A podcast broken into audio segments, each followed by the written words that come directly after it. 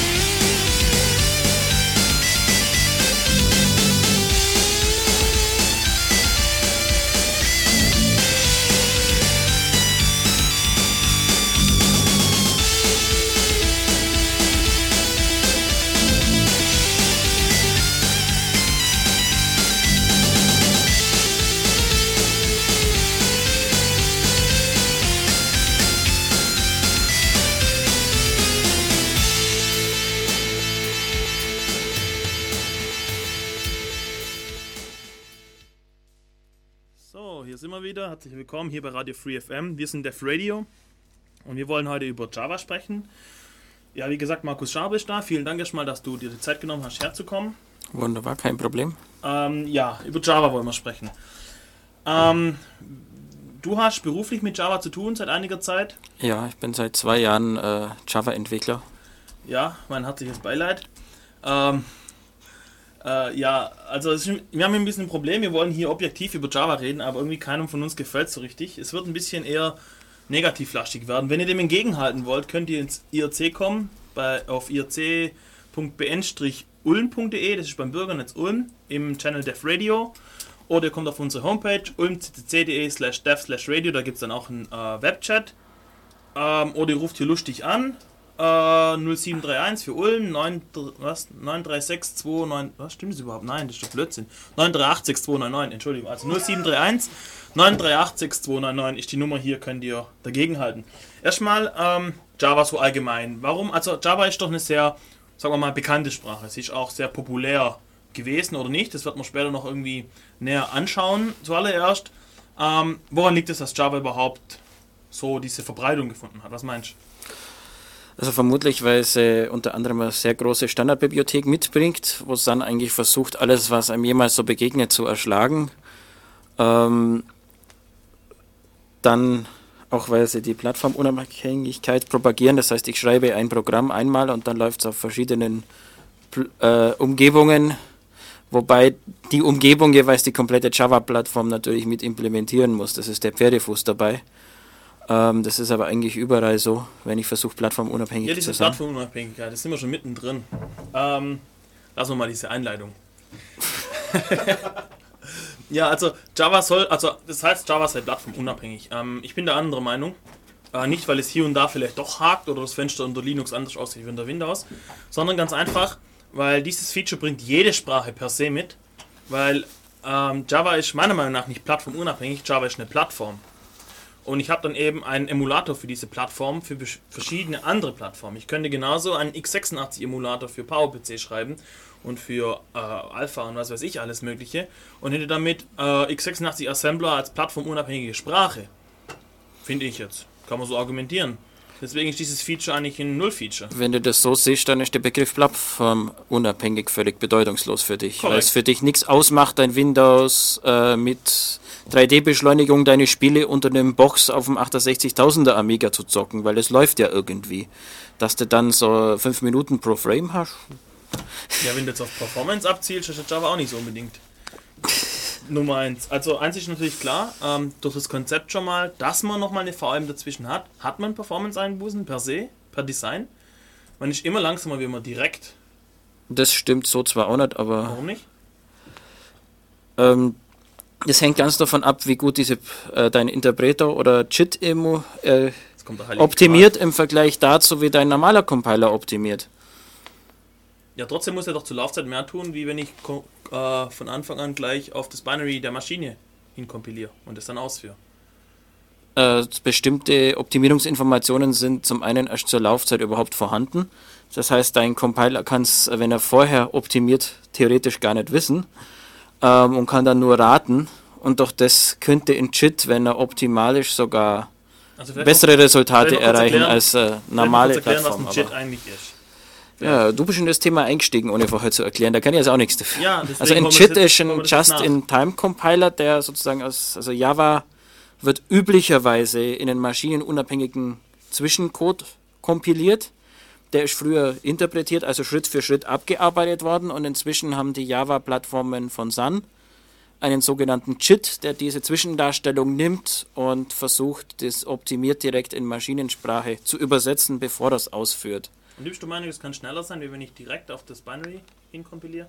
Es kann in bestimmten Fällen schneller sein, weil du bestimmte Informationen zur Compilezeit nicht hast, die du zur Laufzeit dann hast. Aha. Zum Beispiel, ob von einer Klasse überhaupt Unterklassen existieren oder nicht. Weil dann kann man bestimmte Methoden, die zum, in C müsste man sie jetzt virtual deklarieren, in Java sind sie standardmäßig virtual, äh, kann man dann zum Beispiel wieder inlinen und als Nicht-Virtual-Methoden behandeln, wenn man weiß, das wird gar nicht ausgenutzt, dass die virtual sind, weil ich nur eine einzige Klasse tatsächlich der instanziere. Meinung, um das herauszufinden, also ein Argument noch, dann gehen wir mal weiter. Um das herauszufinden, dass es keine andere Klasse gibt, muss ich ja zur Laufzeit arbeiten. Und es ist Ja. mehr Arbeit wie der eine Lookup in der V-Table, den ich dann umsonst mache. Das hängt jetzt ganz davon ab, wie lang deine Applikation läuft. Wenn du jetzt ein fünfzeiliges Programm hast, das der Hello World ausgibt und das braucht 20 Sekunden, bis es gestartet ist, dann ist das sicher unsinnig. Wenn jetzt aber ein Application Server hast, der drei, vier Wochen am Stück läuft und 100% CPU verbrät, weil einfach äh, die Last drauf ist, dann kann sich so eine Optimierung am Anfang durchaus lohnen, weil du dann den Durchsatz um ein paar Prozent steigern kannst noch. Hm, ja, okay. Es ist immer ein Trade-off. Ja, okay. Also diese Chits sind echt ein bisschen so der heilige Gral, habe ich so das Gefühl. Ähm, und ja, weiß nicht, hört sich zwar hört sich nicht so schlecht an. Ich bin Also- noch nicht, nur noch nicht so wirklich überzeugt, aber vielleicht kriegen sie echt gut hin.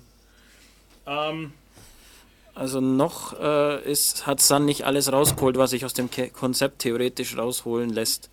Das merkt man daran, äh, dass zum Beispiel die Umgebungen von IBM, die lizenzieren das Zeug von Sun, verbessern das und bringen es unter eigenem Namen dann raus. Dass die üblicherweise immer etwas flotter sind in der Ausführungsgeschwindigkeit und auch in der Ladezeit als die gleichen? Versionen von Sun. Äh, Ich weiß nicht, ob das ein Armutszeugnis ist, wenn ich mir das nehmen kann, was der andere gemacht hat und den Code analysieren und schon weiß, wo der seine Schwachstellen hat und gezielt die verbessern kann. Dass ich da dann äh, schneller bin, ist eigentlich nicht unbedingt ein Armutszeugnis für denjenigen, denjenigen, der der Erste sein muss und unter Zeitdruck das Ganze dann auch rausbringt. Aber ähm, wer von uns bisher nur optimale Programme geschrieben hat, der war für den ersten Stein. warte, Valve. Ähm, wir haben leider keine Steine im Studio. Schickt uns Steine. Ich bin unfehlbar. So. Du bist Ähm, unverfehlbar. bitte? Dich trifft jeder Stein. Ähm, ja, okay. Gehen wir mal zurück zu diesem ähm, am Anfang so. Warum ist Java so gehypt? Das war ja mal so in aller Munde Java. Jeder hat Java gelernt, wir an der Uni Ulm im Grundstudium Java und überall war Java, Java und überhaupt. War das aus Mangel an Alternativen oder war das wirklich so so der Bringer? Was, Also so alle, alle Gründe für den Hype weiß ich jetzt auch nicht. Da müssen wir wahrscheinlich einen Marktpsychologen fragen. Äh, Der ganze Dotcom-Boom kann ja hinterher im Nachhinein auch keiner mehr erklären, warum die Leute Gründen- da alle so drauf Aus äh, welchen Gründen gesprungen sind. programmierst Aber du mit Java? Warum programmierst du jetzt in der Arbeit nicht mit einer anderen Sprache? wenn wir für den Zweck, wo ich meine Programme schreiben muss, äh, relativ viel geschenkt kriegen an. Kannst du es mal umreißen, was Laufzeitumgebungen. so allgemein für Zwecke sind, ohne zu viele Firmengeheimnisse hier auszuplaudern? Na gut, ist zum Beispiel der JBoss Application Server. Ja. der also im Prinzip eine komplette Infrastruktur mitbringt, äh, die Verteilung, Load Balancing und ähnliche Geschichten äh, automatisch mitbringt, die recht aufwendig sind, wenn man das Ganze gut, das selber aber, machen muss. Das ist jetzt aber kein Feature von Java, das ist halt bei, dabei, aber das könnte man genauso gut für Python in Man könnte es für, mitbringen, für? Python schreiben. Man Okay, könnte ich- es für. Ich will äh, zurück auf die Sprache. Was, warum warum gerade in der Sprache so ein Application Server geschrieben wurde und so viel Zeugs dazu gibt. Warum der JBoss gerade in dieser Sprache geschrieben wurde, weiß ich nicht. Ein Grund mag vielleicht sein, dass es einen Standard dafür gibt, äh, wie so ein Application Server auszusehen hat, was der für Schnittstellen zu bieten hat und alle Hersteller sich so weit daran halten, dass eigentlich fast alle Applikationen, egal unter welchem dieser Application Server, ohne größere Modifikationen laufen. Und äh, das ist auch ein Vorteil, vielleicht ist das der Hauptvorteil, den Sun propagiert hat, die Herstellerunabhängigkeit. Ich bin ja nicht, nicht nur unabhängig vom Hersteller der Maschine und vom Hersteller des Betriebssystems, sondern eigentlich auch unabhängig vom Hersteller der Sprache und der Laufzeitumgebung. Voraussetzung ist natürlich immer, dass ich konkurrenzfähige Implementierungen habe. Da sieht natürlich für die Plattformen völlig unterschiedlich aus. Äh, aber für Unix und Windows habe ich mit IBM eine relativ gute konkurrenzfähige Implementierung. Ich habe mit GNU ClassPath und dem ganzen GCJ-Zeug äh, und Virtual Maschinen wie Kaffee zwar langsamere, aber inzwischen gut, aber relativ vollständige jetzt- Implementierungen. Dieses Feature hätte es ja jetzt für C auch zum Beispiel, oder? Da gibt es ja auch von verschiedenen Leuten Bibliotheken und, und also Implementierung der STL und Compiler und so weiter, oder? Ja, wobei, also die STL an sich ist natürlich vom Umfang nicht vergleichbar mit dem, was jetzt Java an Bibliotheken allerdings. mitbringt. Die STL ist im Prinzip eine Hilfsbibliothek für Datenstrukturen, äh, um solche Sachen wie grafische Oberflächen, Datenbankanbindung, äh, Netzwerkprotokolle Ja, ja. und so weiter kümmert sie sich nicht. Und da wird es bei, da wird's bei, da wird's bei C++ relativ dünn, wenn ich äh, plattformunabhängige und herstellerunabhängige Bibliothek suche. Das heißt, ich habe einen Schnittstellenstandard und sagen kann, ich nehme die vom Hersteller A oder vom Hersteller B, kann ich relativ ohne große Probleme austauschen, der mir dieses alles abdeckt. Ein Stück weit äh, vom Umfang her bieten Python oder Perl oder Ruby solche Bibliotheken in dem Bereich, solche Sprachen, wobei die als dynamisch typisierte Sprachen natürlich ein bisschen andere Zielgruppe haben. Aber da gibt es normalerweise auch bloß eine Implementierung, auf die ich festgelegt bin. Ja gut, ist- das sind aber wieder keine Eigenschaften der Sprache. Nein, es, sind alles so das Drumrum. es, ist, es ist ziemlich viel drumrum, ja. Okay, es zeigt sich auch, dass in der JVM auch an, also in der Java-Umgebung auch andere Sprachen laufen, auch wenn Sun bisher nur Java selber implementiert hat. Aber da ja auch schon inzwischen in mehrere Versionen mit unterschiedliche Features. Wie meinst du mehrere Sprachen? Äh, also Java 1.0 und Java 1.5 haben schon deutliche Unterschiede in dem, was die Ach Sprache so alles mitbringt. Also, aber ich kann in der Java JVM andere Sprachen laufen lassen. Es gibt eine Python-Implementierung, es gibt, äh, wie hießen die, Pizza, es gibt äh, verschiedene. Was ist das? Pizza war eine Sprache, die haben irgendwann Ende der 90er Jahre einige Erweiterungen in Java eingebaut. Und das ist also inzwischen als eigene Sprache anzusehen. Inzwischen wird es nicht mehr gepflegt, weil Java einen Teil der Features drin hat. Aber also es gibt noch ungefähr zwei oder drei Dutzend Sprachen, die für Java implementiert sind, und wo ich dann die Bibliotheken und das alles mitnutzen kann. Also das ist jetzt der Grund, warum sich das durchgesetzt hat, ist vermutlich weniger die Sprache an sich mit ihren Features, sondern die ganze Bibliothek und Laufzeitgeschichten, die da alle mitkommen. Das muss man eigentlich für die Verbreitung damit sehen, weil als Sprache an sich ist Java jetzt nicht so sonderlich spektakulär im Vergleich, wenn man sich die komplette Konkurrenz anschaut. Also um das zusammenzufassen, richtiger Zeitpunkt, richtiges Marketing und ein Sack voll Zeugs schon fertig drumherum gepackt. Genügt für viele dann wiederum anderes Zeugs dazu zu schreiben und, und dann ist es quasi ein Selbstläufer, weil es gibt so viel, also meist Ja. auch. Die Java. Leute waren praktisch frustriert, weil äh, das, was sie bisher hatten, C und extrem plattformabhängige Bibliotheken, was davor ja am verbreitetsten war, das war einfach, hat, den Rost der letzten 30 Jahre schon gehabt sozusagen Hm.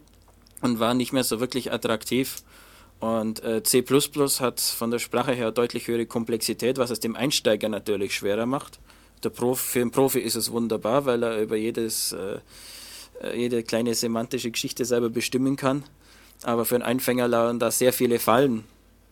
Ja, und ja. deswegen hat C eine hohe Einsteigerbarriere. Ja. Und bis man da mal Deswegen wirklich ist C++ durchsteigt. in vielen Fällen kein Qualitätsmerkmal. Ja, Leider. und äh, die Nutzung der Sprache ist Es in ist wenigen so, Fällen Ich in Qualitätsmerkmal. meiner Kraft meiner persönlichen Arroganz, ja, halt hier so einen C++-Vortrag und sag so, ja, ich bin so C++ und so. Und, und ich stoße immer wieder auf Dinge, die ich noch nicht kannte. Ja. interessant. Ja, also C++ ist eine andere Baustelle. Außerdem gab es damals noch keine wirklich vollständig verbreitet, äh, vollständigen verbreiteten Compiler für C++. Die haben alle bloß Subsets implementiert. Das ist erst jetzt so ungefähr zehn Jahre später so, dass die Compiler Das wirklich dass die Compiler wirklich brauchbar sind und den Sprachumfang auch wirklich so weit durch implementieren, dass man nicht für jedes Ding, was man nutzt, überlegen kann, kann mein Compiler das jetzt oder nicht. jetzt gehen wir mal vom C++-Bashing endlich mal wieder weg. Es ging um Gründe, warum sich Java damals verbreitet hat. Ja, okay, stimmt. Ja, Und doch, das macht Sinn. Sun hat einen mitgeliefert, der alles kann, was die Sprache kann, weil sie die Sprache einfach so definiert haben äh, und das selber aus einem Guss gemacht haben. Und je einfacher die Sprache mit ihren Mitteln, desto einfacher ist es natürlich auch einen vollständigen Compiler dafür zu schreiben. Deswegen sind Brainfuck-Compiler so einfach. Das zeigt aber auch wieder, dass Extremismus in dem Bereich nicht unbedingt zu einer optimalen Programmiersprache führt. Also ich möchte meine, äh, meinen Code nicht in Brainfuck schreiben müssen auf der Arbeit. Wäre vielleicht manchmal einfacher. ähm, ja, machen wir mal ein bisschen Musik. Zumindest wüsste man dann, warum man so fertig ist und kaputt und, Und warum es so langsam ist. und warum man total brainfucked ist. Ja, äh, ja gucken wir nachher mal die Sprache, also jetzt machen wir ein bisschen Musik, dann gucken wir mal die Sprache jetzt ein bisschen genauer an. Wir haben uns so ein paar Eckpunkte so rausgegriffen, wo wir ein bisschen drüber diskutieren wollen. Ähm, wir machen keinen Sprachvergleich. Ich finde, es macht auch irgendwie keinen Sinn. Wir haben jetzt kurz umrissen, was so die Absicht war. C hatte halt eine andere Absicht wie Java und deswegen haben die fundamentale Unterschiede. Genauso wie andere Sprachen dann wiederum und so weiter. Also kein so, "Hä, das ist besser wie das andere oder sowas. Einfach mal versuchen, objektiv, okay, irgendwie halt das hinzukriegen. So, machen Musik und bis gleich.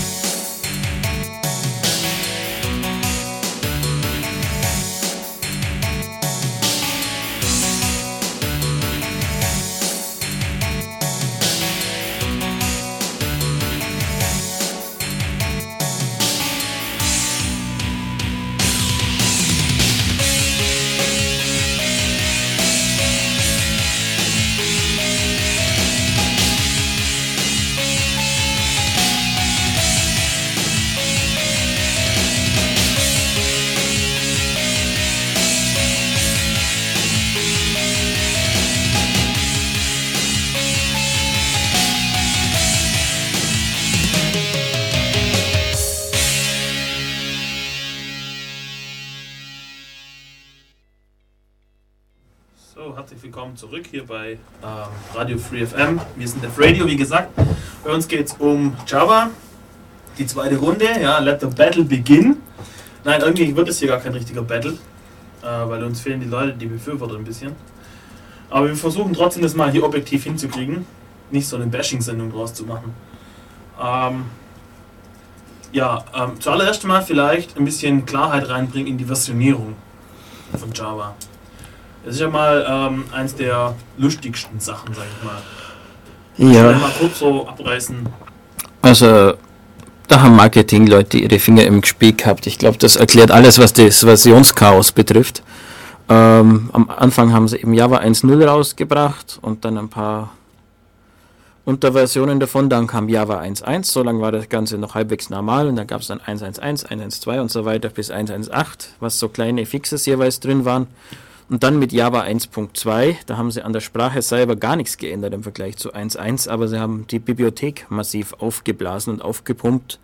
Und um das richtig äh, marketingtechnisch ausschlachten zu können, haben sie das Ganze dann Java 2 ge äh, genannt. Die, es ist also die Java 2 Plattform und die Implementierung, also das Runtime Environment und das Entwicklerkit von Sun nennt sich aber Version 1.2.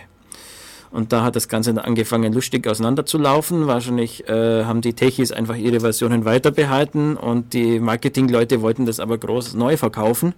Hat dann dazu geführt, dass die Version 1.3 offiziell, also dann die Java-Version 2, äh, jetzt Java Plattform 2 Also Version 1.3 waren. Das ist Absicht, ja? Ja, ähm, Nochmal was? Java 1.3 was? äh, Java 1.3 war dann die Java 2 Plattform Version 1.3. Ah, klar. Also die Java 2 Plattform hat mit der Version 1.2 angefangen, wobei die damals aber noch nicht so hieß. Als bei Java 1.3 haben sie das dann rückwärtig so umbenannt.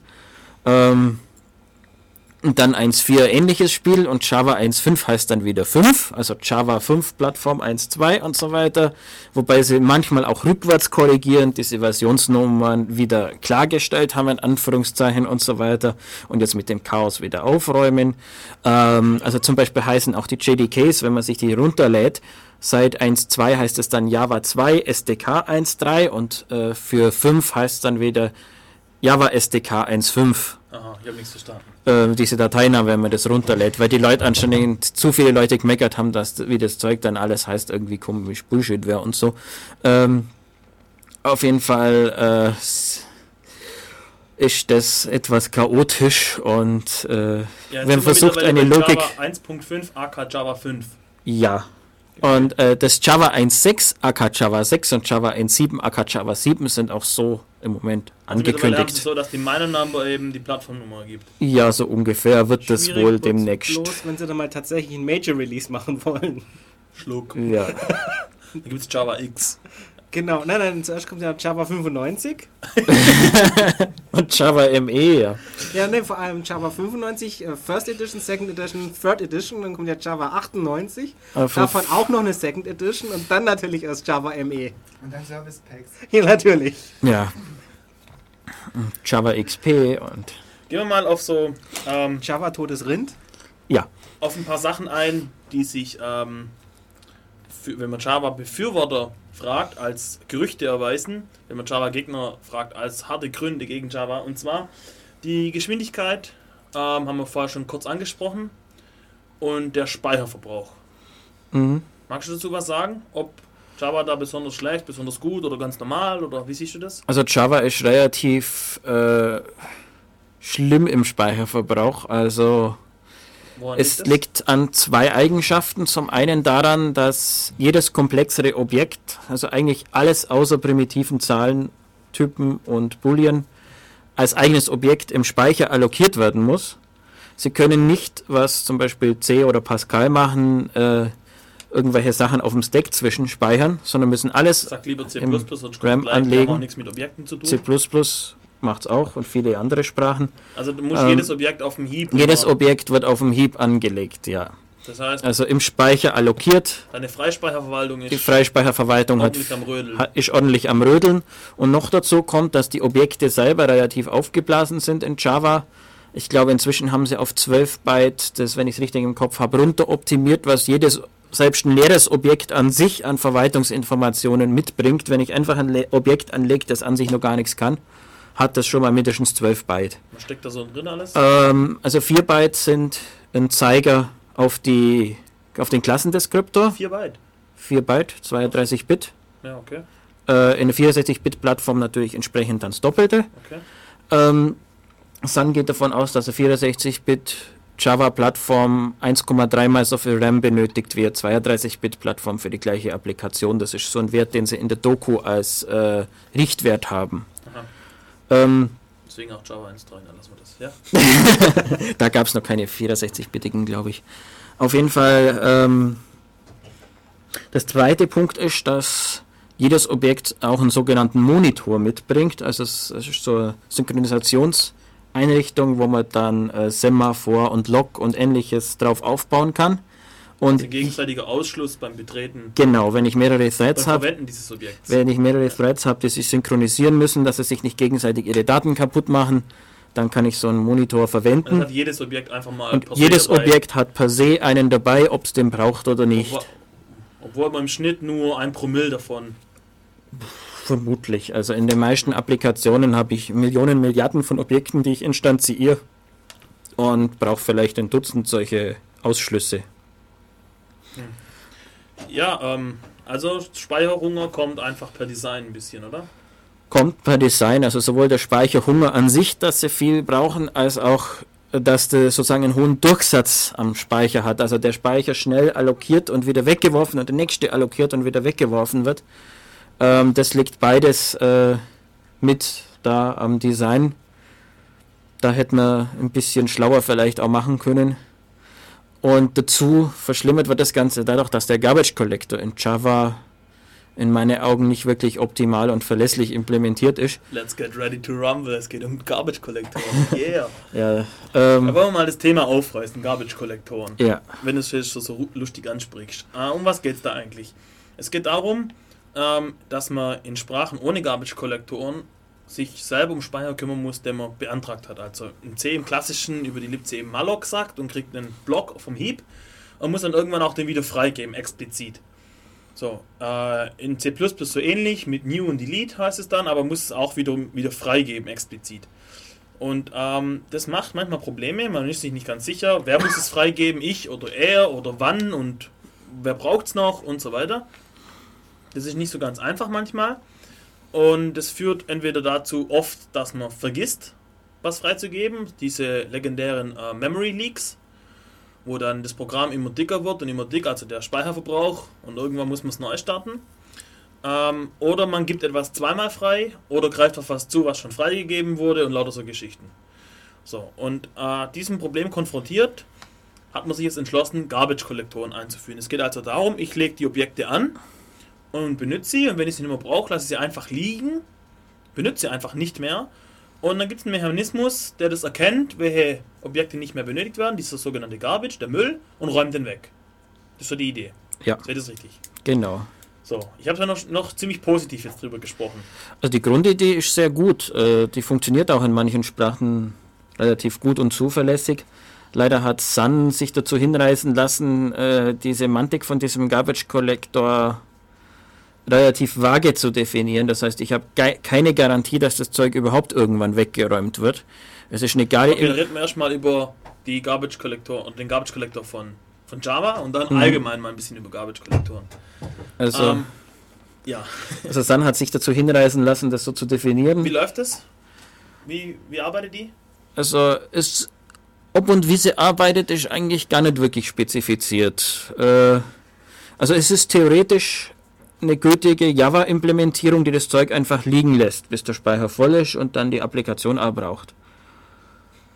Das ist, es gibt Aha. sogar noch eine explizite Funktion system.gc, die ich aufrufen kann, um den Garbage Collector anzuwerfen. Und wenn man sich die Doku dazu anschaut, dann steht da drin, das ist ein Hinweis an den Garbage Collector, dass jetzt könnte ein guter Zeitpunkt sein, aber er muss diesem Hinweis nicht folgen.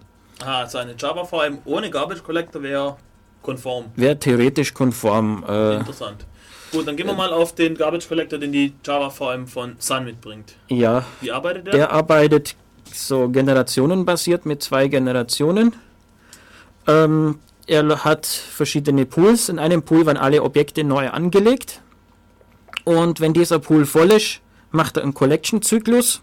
Er hat dann zwei kleine Zwischenpools, also das ist jetzt die Implementierung vom 1.5er, in, und äh, sortiert sozusagen alles, was in diesem Also ein großen, Copy Garbage Collector ist es. im Prinzip ein Copy Garbage Collector, mein ja. Gott, Das schlechteste. Ähm, das, was also sozusagen in diesem großen Pool drin ist, läuft da drüber. Alles, was Garbage ist, wird freigegeben. Alles, was kein Garbage ist, wird in, in diesen kleinen? Zwischenpool kopiert.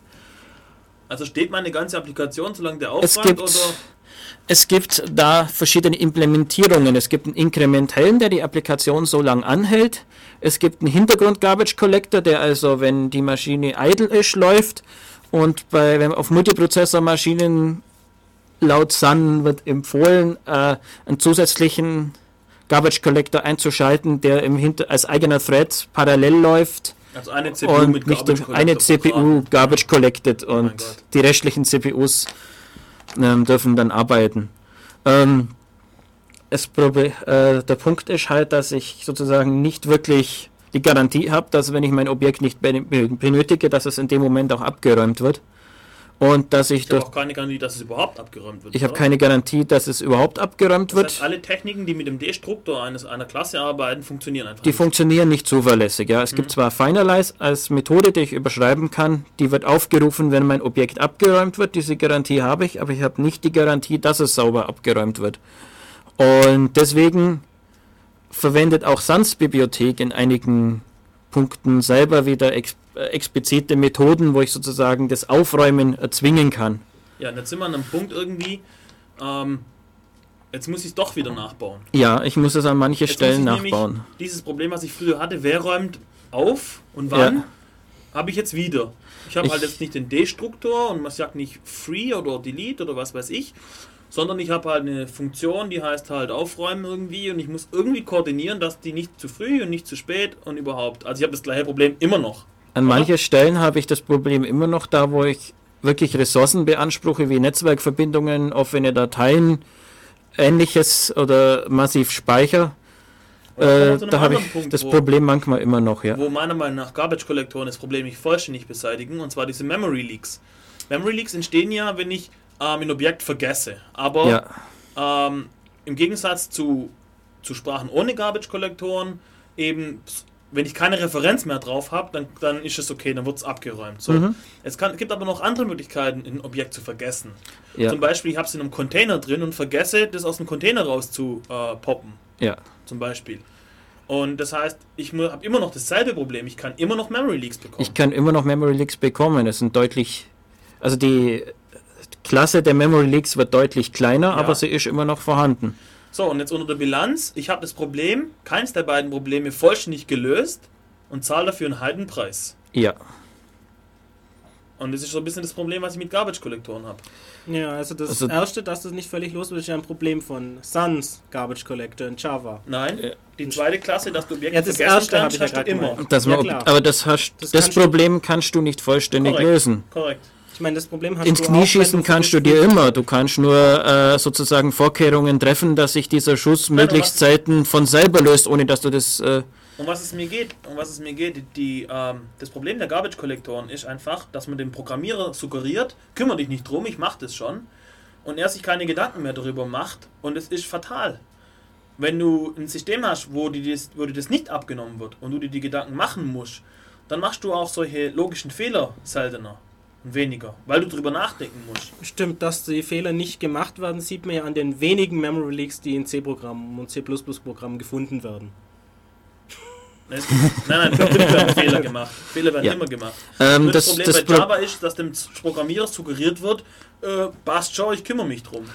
Ähm, und er niemand drüber nachdenkt. Ja, aber das ist ja dann Java-spezifisch. Das Problem, wird dass die nicht, äh, Leute nicht so weit kommen, das zu wird sehen, aber- dass dieser Garbage Collector nicht wirklich das tut, was ein Garbage Collector tun sollte. das wird aber auch nicht wirklich in dem Sinn so suggeriert. Aber es ist natürlich so, wenn du, äh, also im C++-Programmierer vielleicht, aber ähm, es ist natürlich so, dass du die Fehleranzahl dadurch schon verringern kannst, indem du es schwieriger machst, solche Fehler zu machen. Ja, das schon.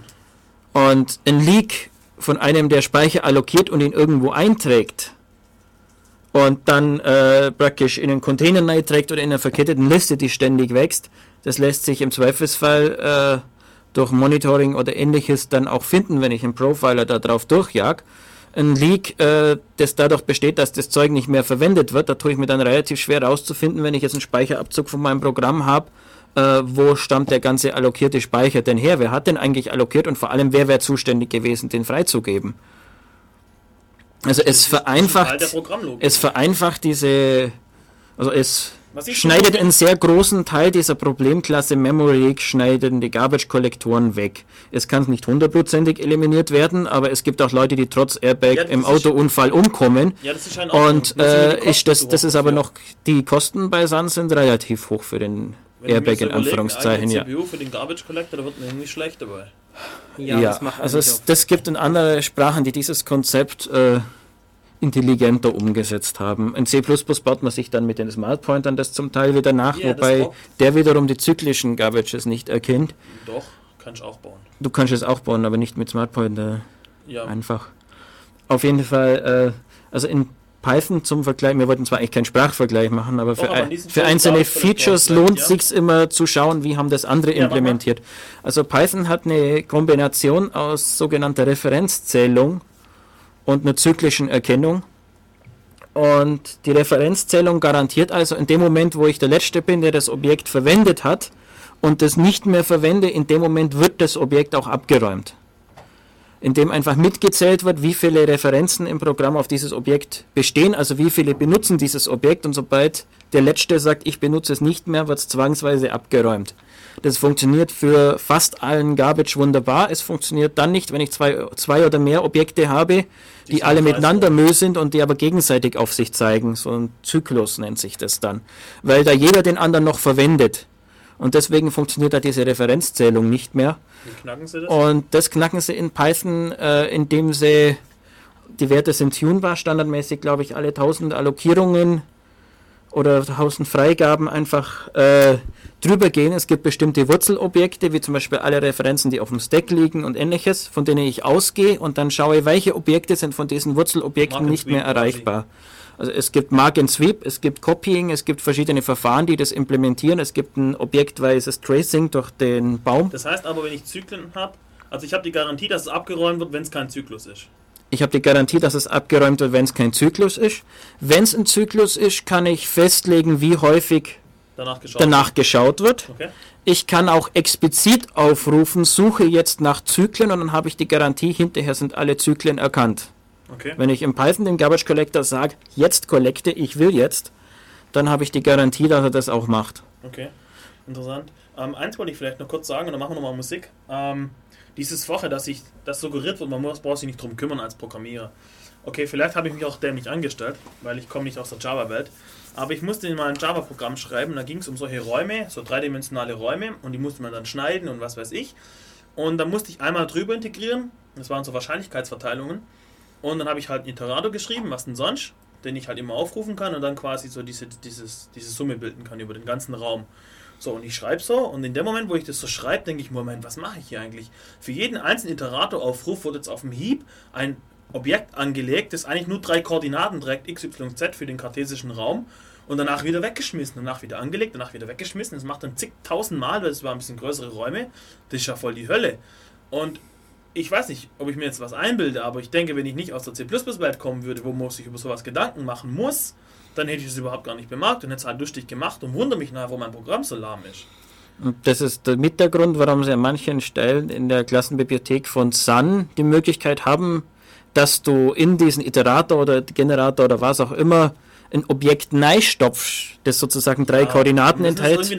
Und der allokiert das, äh, der braucht da nichts neu allokieren. Ja. Also sie, sie wissen, dass das ein äh, Problem ist von der Performance her und bauen diverse mehr oder weniger hässliche Workarounds an der Stelle ein. Und das ist also wirklich äh, in meinen Augen eines der Hauptprobleme der Sprache. Es gibt inzwischen Überlegungen, den Chit so intelligent zu machen, dass er erkennt, in diesen Funktionen wird nie eine Referenz auf das Objekt irgendwo im Heap eingetragen. Ich glaube, der Und muss alles rausreißen. Der Chip muss alles rausreißen, weil, haben, weil der oder? zur Laufzeit äh, Informationen hat, die die Sprache zur Compile-Zeit nicht hergibt in dem Fall. In C++ äh, kann ich entscheiden, wird es auf dem Heap allokiert oder wird es auf dem Stack allokiert und dann bin ich dann verantwortlich dafür, dass ich auf ein Objekt, das auf dem Stack allokiert werde, nie einen Zeiger irgendwo rausgebe, wo er zu lange überlebt. Mhm. Da muss ich als Programmierer drüber nachdenken. Ähm, Sun will das dem Programmierer abnehmen und jetzt gibt es eben Überlegungen, dass der Chit das Ganze dann auf dem Stack anlegt, wenn er weiß, das kann nicht schief gehen. Das ist Information, die die Sprache Java zur Compile-Zeit nicht hergibt, die C++ zur Compile-Zeit hat, aber nicht wasserdicht überprüft, deswegen kann es dann manchmal krachen. Ähm, und äh, eigentlich müsste man in der Sprache das einbauen und dann auch die wasserdichte Überprüfung dazu einbauen, um eine Sprache sicher und effizient zu kriegen in Das dem machen wir Sinne. dann bei unserer Sprache. Das machen wir, wenn wir selber eine machen, genau. Ich meine, das ist halt ein grundsätzliches, äh, eigentlich Philosophieproblem, wie meine C-Programmierer sagen. Speicherverwaltung ist zu wichtig, um sie dem Compiler zu überlassen und Fortran-Programmierer sagen, Speicherverwaltung ist zu wichtig, um sie dem Programmierer zu überlassen. Ja. Wir suchen übrigens Sponsoren, die uns das Projekt sponsern, dass wir unsere eigene Programmiersprache entwickeln. Ja, wenn wir euch hier kompetent erscheinen, eine Spendenhotline richten wir ein. Genau. Okay, äh, ja, wir machen jetzt mal Musik. Ähm, bis gleich.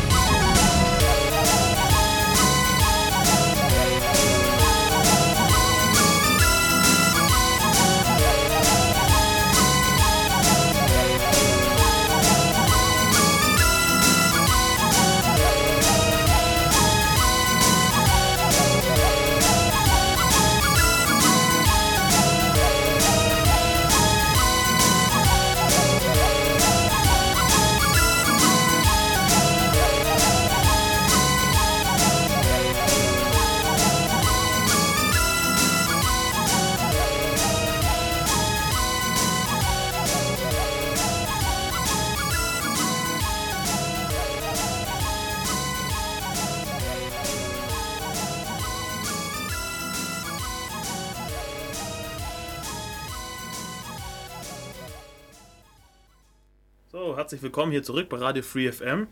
Wir sind Def Radio und es geht ähm, immer noch um Java hier.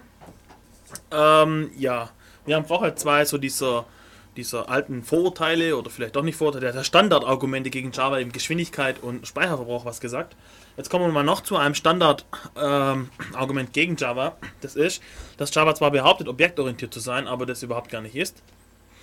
Ähm, teilweise vertrete ich diese Meinung, teilweise wiederum auch nicht. Jetzt wollen wir mal schauen, was da so dahinter steckt. Also eins der Punkte, was ich extrem hässlich finde, ja, eine Sprache, die objektorientiert sein will, hat eine Static Void Main.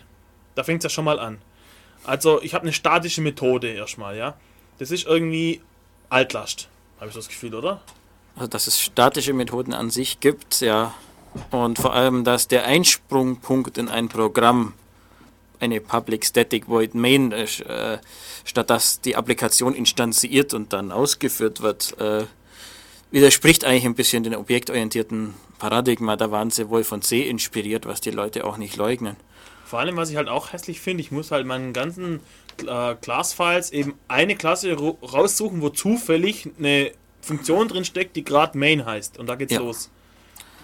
Finde ich ein bisschen komisch, oder? Das haben sie bei Applets etwas objektorientierter gemacht. Da muss ich mich von der Klasse Applet ableiten ja. und dann deren Methoden implementieren.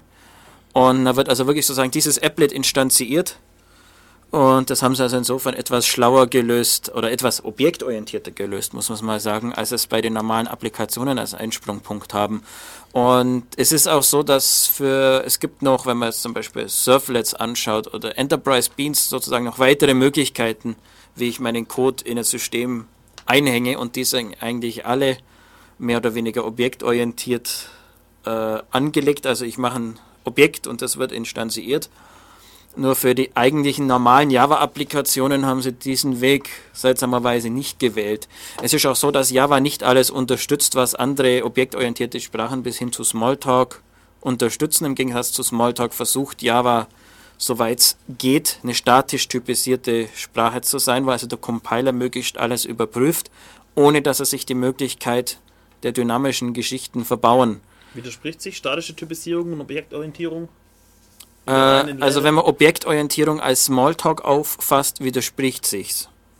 Weil die Tatsache, dass ich eine Methode rufe an ein Objekt, die nicht existiert, kann es nach Smalltalk-Lehre nicht geben, weil ich in Smalltalk werfe ich an das Objekt eine Nachricht, mach mal bitte das, und das Objekt kann die Nachricht behandeln, wie es will. Und wenn es es nicht behandelt, kommt eben ein passendes Resultat zurück. Oder auch nicht. Aber dass ich, dass es, es kommt eine irgendwie eine unbekannte Nachricht ergeben ist. Also es kommt ein spezieller Rückgabewert, aber wenn ich den ignoriere, dann äh, ist mir das völlig wurscht, was ich an dem Objekt sozusagen für Methoden rufe. Also Objektorientierung in Smalltalk-Lehre ist erstens alles ist ein Objekt. Ja. Und die Objekte werfen einfach Nachrichten aufeinander. Genau. Und das, und das ist also ein ganz anderer Ansatz der Software-Robustheit. Ich kriege ein Smalltalk-Programm in dem Sinne nicht zum Absturz, äh, wenn ich falsche Typen oder Methoden oder ähnliches verwende, weil das gar nicht existiert in der Richtung. Das Objekt kann halt mit der Nachricht nicht umgehen und ignoriert sie stand, standardmäßig. Okay. Und äh, dadurch wird natürlich im Prinzip eine ganze Klasse von Fehlern abgeschafft, aber eine andere Klasse von Fehlern wird dadurch wieder aufgebaut, weil äh, vielleicht ist es ja gerade falsch, dass ich an das Objekt was das erinnert mich irgendwie an PHP. Und eben die, ja, wo PHP macht das ein Stück weit auch in wo die Fehler Richtung. nicht so wirklich mitbekommen, wenn sie dass auftreten. Es waren Fehler auftreten und die waren einfach ignoriert. Sie waren aber besser inzwischen im neuen PHP 5, ist glaube ich gerade aktuell oder so.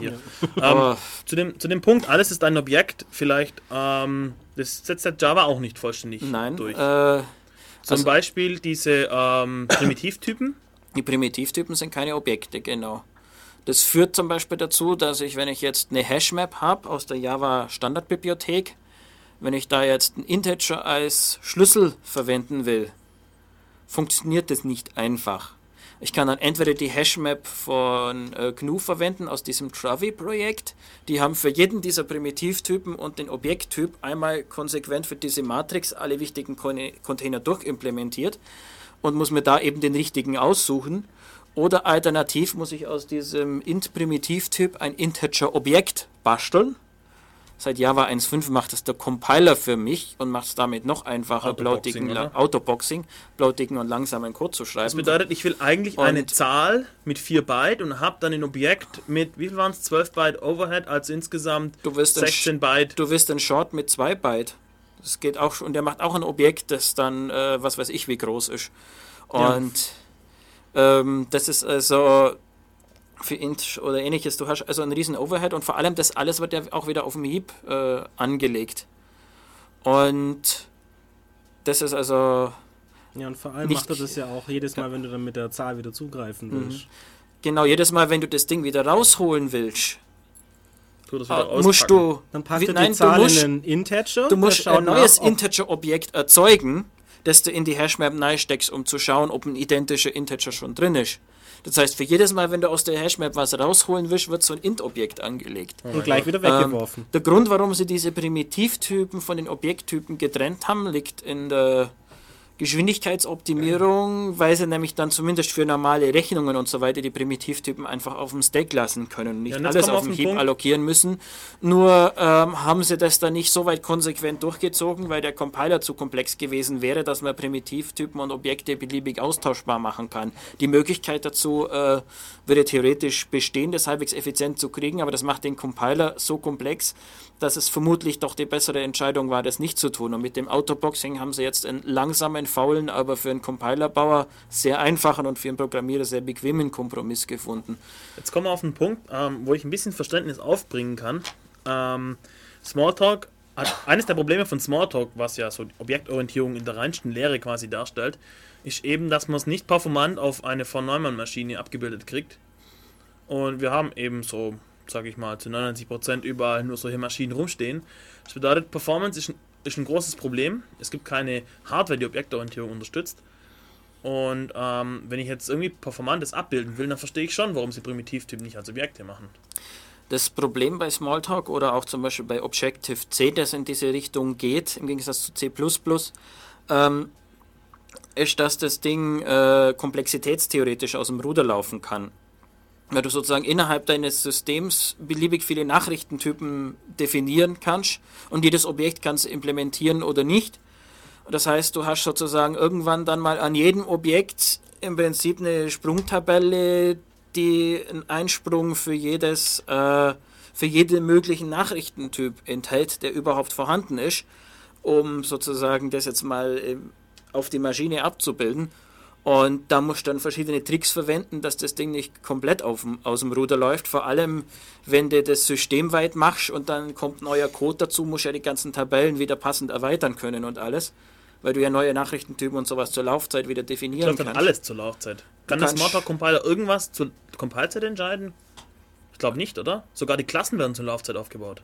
Ja, also der Smalltalk-Compiler kann sehr wenig zur Laufzeit, äh, zur Compilezeit entscheiden. Und das ist etwas, was Java oder auch C++, also C++ geht den Extremweg, die wollen, wenn es geht, alles zur Compilezeit entscheiden.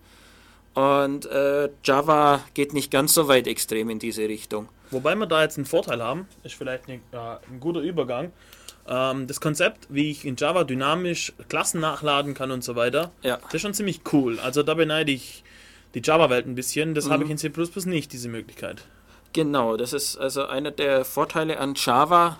Mit einer virtuellen Maschine ist das Ganze leichter zu implementieren, aber wie man an GCJ sieht, äh, geht es auch, wenn man direkt Maschinencode erzeugt und sich auf bekannte ausführbare Formate und Bibliotheken und sowas, die das eigentlich nicht so unterstützen, darauf abbilden muss. Ähm, auf jeden Fall hast du, hat man in Java den Vorteil, ich kompiliere sozusagen gegen das Binary, nicht gegen irgendwelche Header-Files, die unter Umständen mit dem Source oder mit dem Kompilat, wo dynamisch gelinkt wird, gar nicht übereinstimmen müssen. Und ich kann jederzeit neue Instanzen von bekannten Klassen sozusagen nachladen, instanzieren. Das ist schön für Plugin-Konzepte, für Treibermodule oder ähnliches. Da bietet das mir einfach eine Flexibilität. Ich weiß, das Objekt hat diese Schnittstelle und über die spreche ich das an. Und wo diese Instanz herkommt und wie die erzeugt wird und so weiter, ist mir völlig egal. Und die, das Laufzeitsystem kümmert sich darum, dass das alles passend gebunden wird. Und ich kann übers Netz eine Klasse nachladen, die irgendwo serialisiert umeinander liegt. Oder ich kann einen Bytecode in den Array schreiben oder dann praktisch das entspricht dem, was ein Class-File ist. und sage, mach mir daraus eine Klasse und mach mir daraus dann neue Instanzen und durch das ganze Reflection API, das wir mit Java 1.1 und 1.2 äh, dann dazu gepfropft haben, ähm, kann ich das wunderschön dynamisch zur Laufzeit äh, mir auch völlig unbekannte Klassen verwenden. So funktioniert das Java Beans Konzept. Es ist eigentlich eine Namens Namenskonvention, ein Objekt, das eine Methode getBlub und eine Methode setBlub hat, die also den gleichen, der eine den Typ zurückliefert, den der andere verwendet. Dann weiß ich, dieses Objekt hat die Eigenschaft blub. Und mittels Reflection kann ich also so ein Objekt laden und daran die Eigenschaften ändern oder irgendwo raussichern und ähnliches, ohne dass ich mich äh, äh, zur, in meinem Code vorher wissen muss, was das für Objekte sind.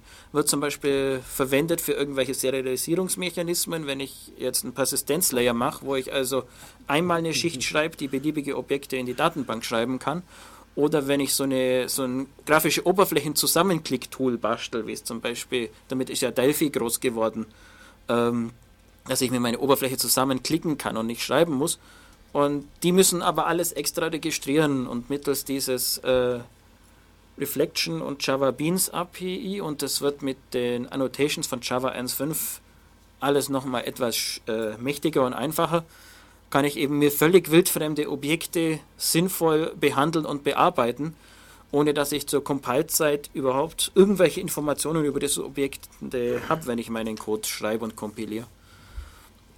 Ähm, ja, hört sich brauchbar an. Also. Hört sich sehr, sehr schön an. Es ist sehr praktisch. Ja. Es ist natürlich alles dann etwas langsamer, wenn ich mit Reflection arbeite, wie wenn der Compiler das Ganze schon vorher weiß. Na gut, aber Zeugs nachladen mache ich jetzt nicht so oft. Das macht man üblicherweise nicht so oft. Bisschen, das Zeug nachladen an sich mache ich nicht so oft. Das ja. kostet natürlich äh, dann insgesamt nicht so viel. Das ist nicht der Grund, warum man für einen in Java geschriebenen Server gleich eine Server-Farm braucht. ähm, Nein. Vor allem, das wäre in anderen Sprachen. meine Vermutung für, für, für das Maut-System, warum die Boxen alles runter berechnen. Die berechnen ja bis zum letzten Preis alles runter. Mhm. Ähm, und nicht nur, wie viel Kilometer gefahren wurde, sondern die haben die Mauttarife, alles an Bord und rechnen runter und sagen, dieser LKW 12,50 Euro und schicken das per SMS an den Server. Und den einzigen Grund, den ich sehe, ich vermute mal, die haben den Server in Java geschrieben, der skaliert nicht. Aber das lasse ich jetzt mal. Also, dass, dass der Server nicht skaliert, das glaube ich dir gern. Ob er deswegen in Java geschrieben sein muss, ist nicht zwingend. Ich kann auch in anderen Sprachen nicht skalieren, die Software hinkriegen. Das ist schön einfach. Aber. Ja, war ja nur so eine Vermutung. Möglich ist es. Ich okay. meine, man kann ja auch in Hardware sehr gut schlecht skalieren. Ähm, Schränke vor GSM-Karten, Hust, Hust. Okay, das lassen wir jetzt mal hier. Ähm, ja, genau. Wir machen jetzt noch ein bisschen Musik. Ähm, und danach kommen wir. Aber das will ich kurz ein bisschen anreißen diese Java 1.5 oder Java 5 oder wie es auch immer heißt, Geschichte. Äh, sehr interessant. Also in Java hat sich irgendwie nicht so wirklich viel getan. In deinem Vortrag, wo du so die Geschichte äh, so, mhm. so gezeigt hast, ja, so Pledger, Pledger, kam diese Kleinigkeit hinzu und dort eine Kleinigkeit und vielleicht die Bibliothek ein bisschen aufgebohrt und so. Und dann war lang Ruhe. Äh, Java 1.4 war lang Ruhe dann. Und dann kommt .NET, ja, und haut ordentlich rein, C-Sharp mit Feature ohne Ende, mit Fehler gelernt, die die anderen gemacht haben in der Vergangenheit und alles irgendwie besser und was weiß ich. Die Leute rennen scharenweise weg von Java, machen C-Sharp und dann lässt Zahn eben Java 1.5 vom Stapel und versucht so quasi retten, was zu retten ist. Ein bisschen Aufholjagd, ja. ja und deshalb kennt man, Entschuldigung, erkennt man eben Java 1.5, äh, weil viele Features, die da jetzt drin sind, sind jetzt bei C-Sharp halt dabei. Ja. Ja, vor allem auch einige Features, die Java-Programmierer seit Java 1.0 gefordert haben, die waren dann bei C-Sharp drin und plötzlich hat es dann gemeint, okay, das könnten wir auch machen. Ja, und ein bisschen ist das ähm, eine Flucht nach vorne. Ich bin mir nicht sicher, ob sie sich damit gefallen, Gefallen getan haben. Oh, so ein Stichwort ist zum Beispiel, zum Glück war der Deckel drauf, sonst hatten wir jetzt hier einen Kabelbrand. äh, zum, zum Glück war äh, was soll ich sagen? Ähm, jetzt habe ich den Faden verloren, jetzt machen wir Musik. das wohl. Tschüss.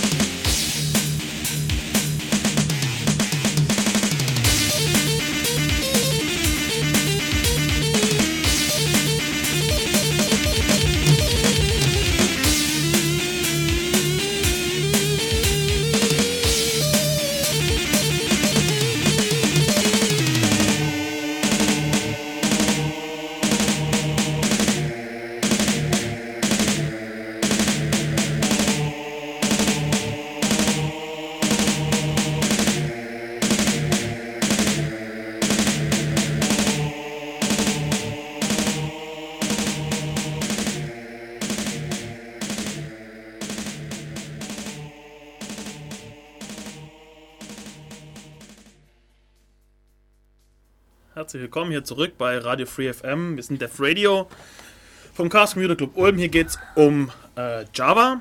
Ähm, Informationen auf ulm.cc.de slash dev slash radio. Dort findet ihr Informationen, wie ihr uns im IRC findet, wie ihr ähm, hier anrufen könnt. 938 299 übrigens und so weiter. So, wir brauchen den Jingle. Ähm, Death Aber es hat- Radio. das hatten wir schon mal. Ja, aber mit diesen ganzen Infos, weißt du, so runterspul, so. Ach nee. Giselbert macht das. So. Was? Ähm, Aber ja, du ich, beschwerst dich dann nachher nicht. bitte? Du darfst dich nachher nicht beschweren. Also das Thema Garbage Collector ähm, erhitzt die Gemüter. Ich hatte hier gerade lustig eine Diskussion während der Pause.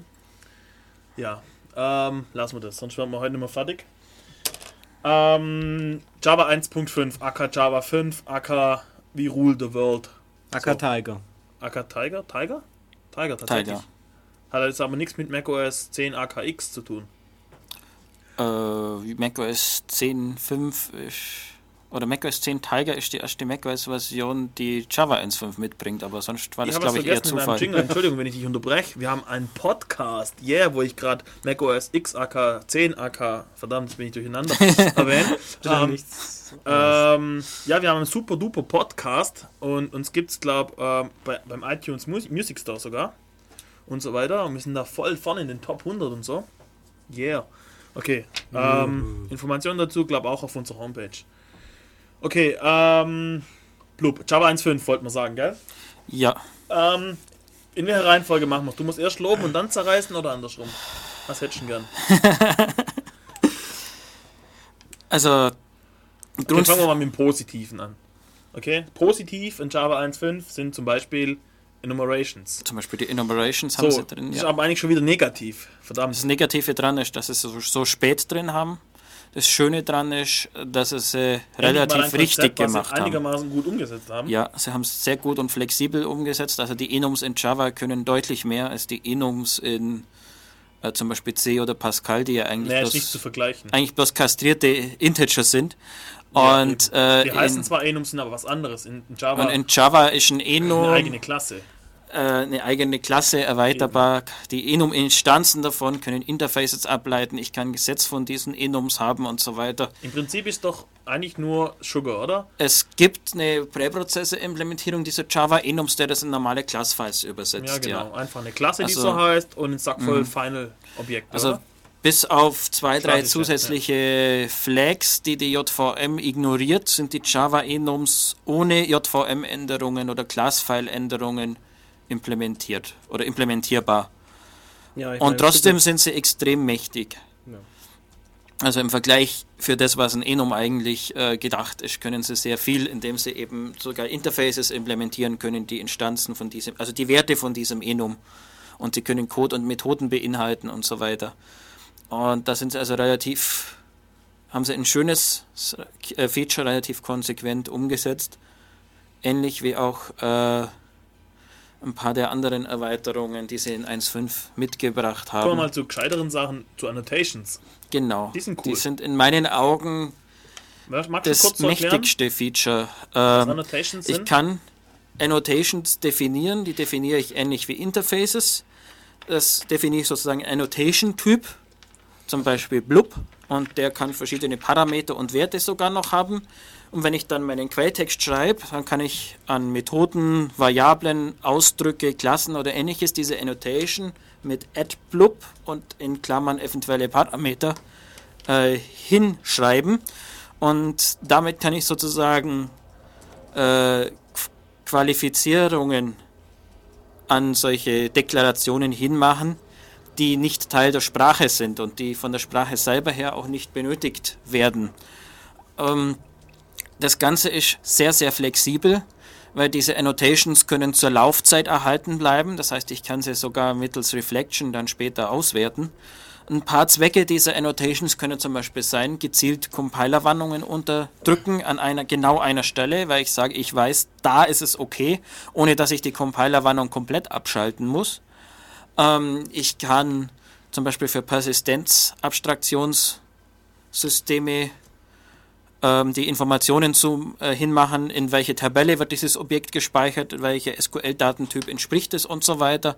Ich kann ein Test-Framework machen, indem ich eine Methode hinschreibe für den Test, mit welchen Parametern wird sie aufgerufen, mit was wird sie, äh, was soll sie zurückliefern und so weiter.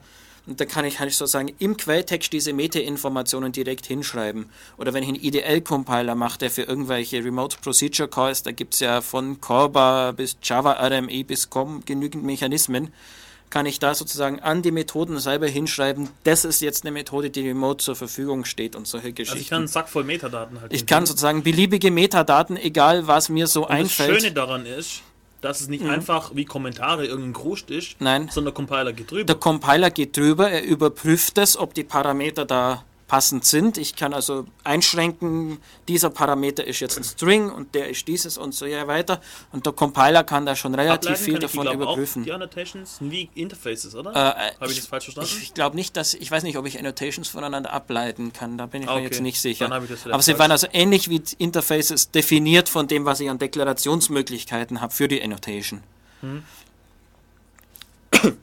Und also ich halte persönlich die Annotations eigentlich für das Feature in Java 1.5, das in der Praxis die größten Auswirkungen haben wird, weil es eben diese ganzen dynamischen Sachen äh, wie Persistenzabstraktionsgeschichten, äh, Java Beans, Enterprise Beans und so weiter sehr das weiß ich nicht. Okay. Aber das wird in dem Bereich sehr äh, fördern. Weiß, kennst du irgendeine andere Sprache, die vergleichbare, sowas wie Annotations vergleichbar unterstützt?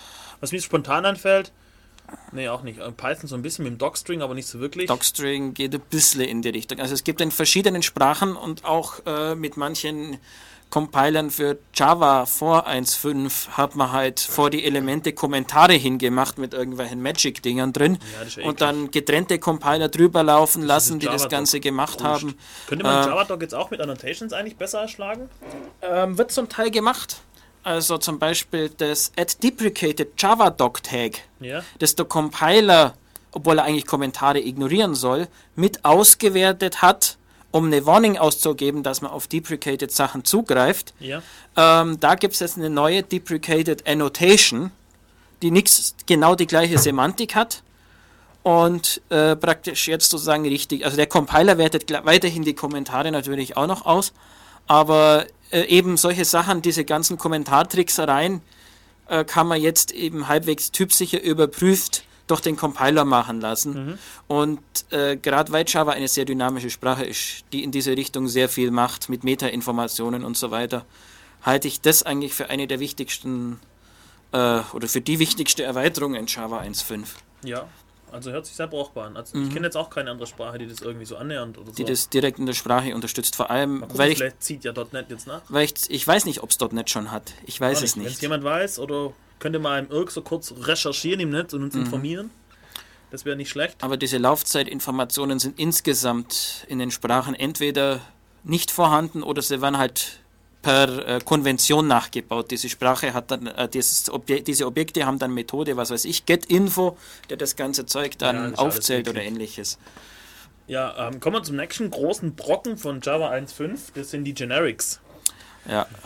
Seufzt. Also, ähm, man holt ja die so, Tüte. Ich, ich komme ja aus der C++-Welt und in C++ gibt es Templates. Ja. Also um was es geht. Ich habe folgendes Problem. Ich habe einen Container, für, zum Beispiel einen Stack, eine Liste oder irgendwas und ähm, will den generisch gestalten. Das bedeutet, in diesem Container sollen nicht nur Objekte von einem gewissen Typ, sondern irgendwie beliebige Objekte, weil im Container ist ja eigentlich auch wurscht, was da drin ist. Er muss ja nur die in der richtigen Reihenfolge, wie halt die Semantik vorschreibt, wieder liefern oder sowas. Und ähm, bisher musste man in Java den Weg gehen, ähm, immer das auf Object zu casten, weil Object mhm. ist ja implizit Vater aller Klassen. Und das heißt, man steckt Objects rein und kriegt Objects raus und muss sie dann casten zur Laufzeit. Dann wird zur Laufzeit überprüft, ist dieses Objekt wirklich von dem Typ, wo er jetzt hincasten will oder nicht. So, in C gibt es Templates, die sind mal richtig geil. Da wird es durchkompiliert. Das sage ich zur Compile-Zeit. Hör zu, dieser Container wird jetzt ähm, quasi äh, für den Typ, keine Ahnung, irgendwie diese Klasse ausgerichtet und dann wird es durchkompiliert und dann gibt es einen Container für diese Klasse fertig und den verwende ich wie bisher dann. Ähm, Nachteil von dem Ansatz, vielleicht ganz kurz erwähnt, ich habe Code-Duplizierung gegebenenfalls. Ja. Egal, zurück jetzt zu Java. So, in Java wollten wir das irgendwann dann auch haben, ja, weil ähm, ist ja voll cool und so. Und jetzt hat man die Generics eingeführt. Und als erstes, wenn man das sieht, die Syntax sieht genau gleich aus wie in C++, denkt man, wow, fett, jetzt kann man Java endlich mal brauchbar benutzen. Dann guckt man ein bisschen genauer hin und macht, das ist eine Mogelpackung. Also zum einen sind Generics an sich, wie es in anderen Sprachen implementiert ist, äh, schon mal was anderes als Templates. Templates, ja. Also Templates ist eigentlich äh, Präprozessor-Geschichte. Nein. Na, es, es ist nicht der C-Präprozessor, aber eigentlich ist Template äh, Textersetzung. Eine, der Code wird sozusagen durch die Templates verwurstelt Ja, okay. und vorverarbeitet, bis dann der endgültige Code rauskommt, den der Compiler Schon der Name kompiliert. Template. Genau. Und Templates in C++ können nicht nur Typparametrisierungen, sondern auch mit Konstanten oder ähnlichen Param oder Funktionen parametrisiert werden. Ähm, in die Generics an sich sind eine reine Typparametrisierung. Allerdings hat Java die auch nicht konsequent umgesetzt, indem sie zur Laufzeit diese Informationen wegschmeißen. Sie machen die sogenannte Type Erasure Technik. Das heißt, der Compiler überprüft alles wunderbar und dann wird es rauskompiliert und dabei äh, die Information nicht mehr berücksichtigt. Es waren zwar noch äh, Um das zu verdeutlichen, was genau macht der Compiler? Ich musste bisher mein Objekt, wenn ich es in den Container reinstecke, einfach reinstecken, implizit nach Object Cast macht er von allein. So, beim Rausholen muss ich dann lustig, Klammer auf, Typname, Klammer zuschreiben. So. Und äh, jetzt kann ich quasi diese Generics verwenden und dem Compiler sagen, hör zu, dieser Container ist für beliebige Typen.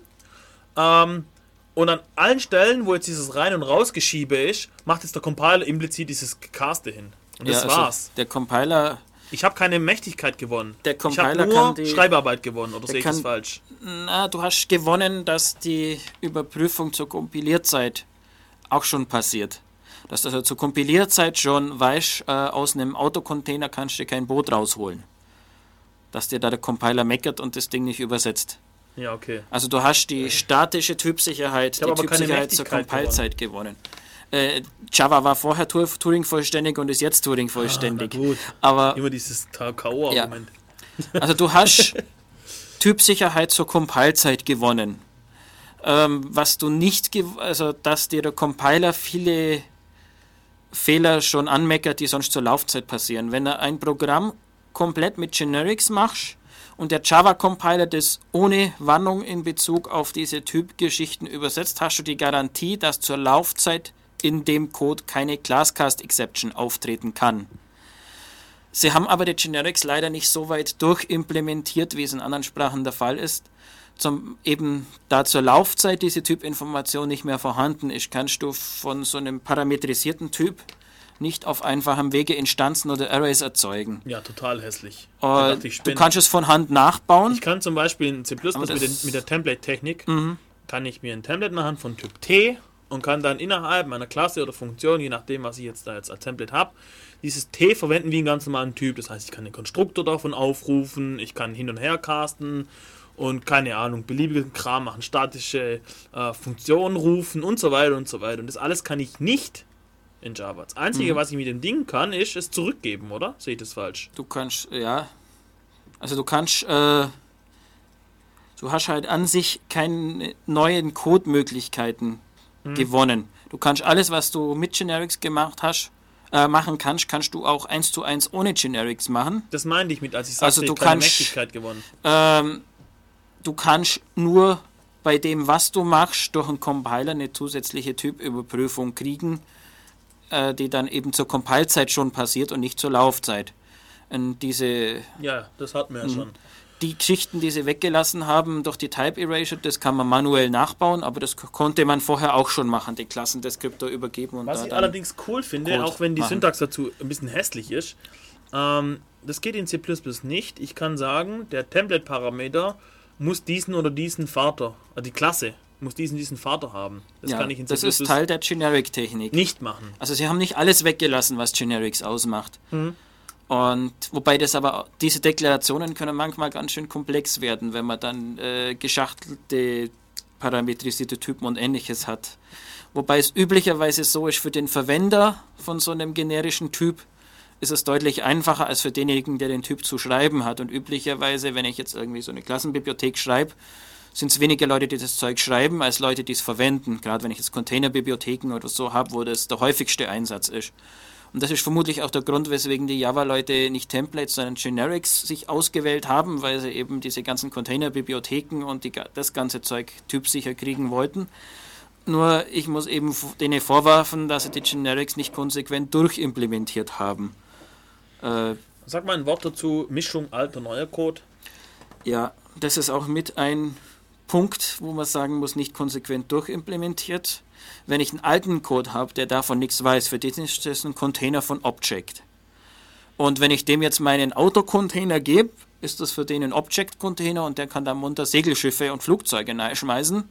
Und ich äh, greife dann in meinen Container wieder rein und kriege ein Objekt, das nicht passt und dann kracht es bei mir in meinem Code, weil zur Laufzeit dieser Typ-Check das heißt, nochmal durchgeführt wird. Das heißt, die Garantie, dass es nicht kracht, gilt nur, wenn ich nicht mit altem Code. Die gilt nur, wenn der Code komplett äh, mhm. mit 1.5 Typ, also mit Generics kompiliert, äh, kompiliert wird. Mhm. Ähm, es gibt inzwischen Wrapper in der Bibliothek von Sun in der Containerbibliothek, wo ich dann dem alten Code nicht sozusagen direkt meinen Container gebe, sondern einen Wrapper, der ja, zur Laufzeit diesen Check auf diese Klasse durchführt und dann kracht es wenigstens bei dem und nicht bei mir. Das hat den Vorteil, ich weiß, wo es kracht mhm. und kann mir überlegen, habe ich dem einen falschen Container gegeben oder hat der einen Bug im Code. Es gibt aber auch wieder ein Beispiel, das ein Sun-Mitarbeiter dokumentiert, wo er sagt, das mit den Wrappern ist eigentlich Käse, weil wenn der alte Code im Verlassen drauf, dass er diese dass das eigentlich Objektcontainer sind, temporär da andere Sachen schmeißt, aber garantiert vor, dass er wieder zurückgibt, ist das alles wieder draußen. Dann läuft ein alter Code nicht, wenn ich dem den Wrapper gebe. Ja, aber das, das ist, das, ist der, das sollte man vielleicht nicht tun, oder? Ich vermute, das ist ein nachgeschobenes Argument. Ähm, ja. Also Weil wenn ich alten Code habe, wenn ich alten Code habe und das von dem weiß, dann müsste ich dem halt einen temporären Container geben und den hinterher mit meinem wieder synchronisieren oder so. temporären Container besorgt. Oder das auch. Also das irgendwas ist, ist da. Ist äh, einen neuen Container anlegen kostet Performance auf dem Heap und darum verwende ich halt den schnell mit. Ja, ja. ja. nee, also ich habe das Gefühl, das war ein etwas vorgeschobenes Argument, das der da in seinem äh, auf diese Anfrage ja, genannt das, hat. also mich hat es nicht überzeugt. Ja. Weil du vorher gesagt hast, dass diese Generics ganz komplizierte ähm, Be äh, Bedingungen haben. Noch krasser ist es ja bei Fortress, das ja Sun zurzeit auch ausbrütet als nächste Variante, so Nachfolge von Java und Fortran, ohne zu einem von den beiden kompatibel zu sein, vollständig. Das ja. hat dann so Sachen, wie man sagen kann, okay, wir machen auch Generics, aber wir sagen, ja, der Typ darf von der Art, von dem Typ sein, Nachfolge, darf aber nicht von dem anderen eine Nachfolge sein, aber von dem Nachfolge, wenn er von dem anderen Typ auch ein Nachfolge ist. Und solche Angelegenheiten. Aha. Ja, da wird dann die Typdefinition höchstwahrscheinlich selber schon Turing vollständig. also, ja. Oh mein Gott das hat Java bisher noch nicht, dass sie mehrere Turing-vollständige Sprachen ineinander mischen. Bisher ist Java nur an sich Turing-vollständig. Im Gegensatz zu C, wo ich drei Turing-vollständige Mechanismen habe. Also zumindest drei, die mir bekannt sind. Drei? Den C-Präprozessor, die Templates und C an sich. Ich Wie, weiß nicht, ob es noch mehr gibt. Hm, ja, hm, ja. Tja muss, kann man sich eben entscheiden, welche Sprache man eigentlich programmiert, wenn man in C programmiert. Ja, wir können, glaube ich, das Thema Java 1.5 mit einem super Zitat aus dem IRC abschließen. Sun fängt unter dem Druck von .NET an, völlig an zu spinnen. Und äh, ja, dem gebe ich recht ein bisschen. Also sie spinnen nicht völlig, aber manchmal haben sie ein bisschen seltsame Kräuter geraucht, glaube ich schon.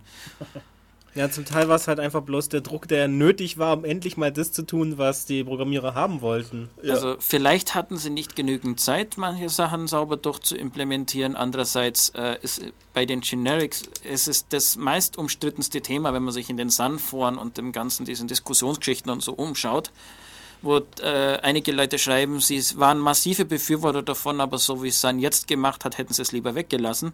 Ouch. Und die alle fordern, äh, dass sie doch bitte das, was noch fehlt, nachrüsten für die nächste Variante, aber für 1.6 und 1.7 ist in dieser Richtung von Seiten Suns nichts geplant. Da sie jetzt so an Fortress arbeiten, habe ich so ein bisschen den Verdacht, dass Java jetzt so äh, bleiben soll, wie es ist und für die ganzen Leute, die deklarierwütig werden und das vollständig werden, äh, dass sie dann eine Alternativsprache in ihrer Plattform offiziell unterstützen, eben dieses Fortress. Und äh, damit sozusagen dieses alte Argument, dass äh, äh, die Java-Plattform ja für viele Sprachen offen sei, endlich mal aus dem eigenen Haus auch ein bisschen Nicht aber hört sich wieder nach .NET Druck an. Ja, Microsoft äh, hat unter anderem den Typen abgeworben, der Jython entwickelt hat, der jetzt mit Iron Python eine, eine Python-Implementierung ja. für .NET macht. Es kann nicht sein, dass wir nur Java verreißen. Ja.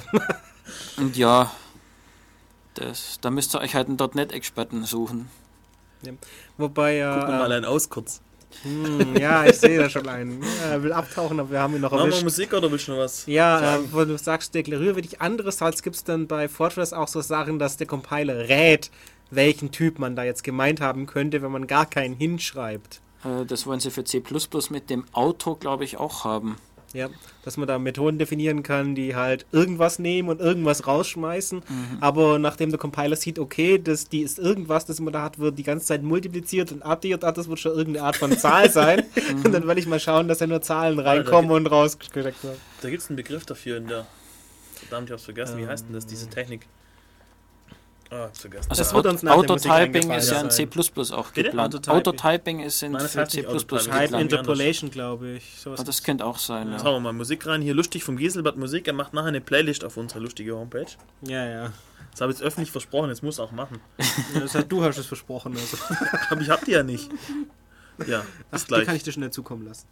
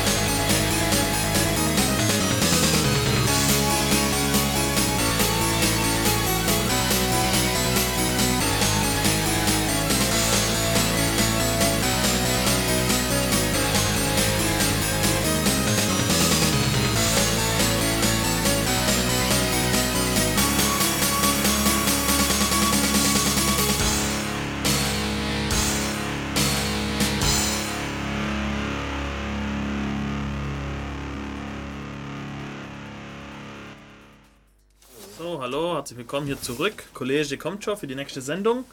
Äh, drei, vier Minuten haben wir noch. Ähm, ja, das war Java hier bei Def Radio. Danke, Schabi, an dich nochmal, dass du hier warst.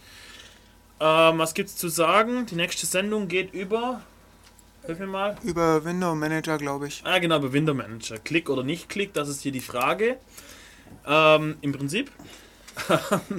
ja, ansonsten, was gibt's zu sagen? Chaos-Seminar ist noch eine Weile hin über Informationstheorie. Äh, wird vielleicht ein bisschen mathematisch. Schauen wir mal. Alex muss es wissen, der hält. Ähm, ja, ansonsten, keine Ahnung, lustige Musik von Gieselbert. Ich war der Alex, Mev und Mirks waren hier. Ja, Heute Meth ist, ist auch noch heute reingeschnallt. ist hier völlig überladen. Ja, wir haben noch einen Meth hier gehabt, der hat aber nicht gebacken. Hä? Genau, Backen mit Mev, wann kommt denn das endlich? Weihnachten natürlich.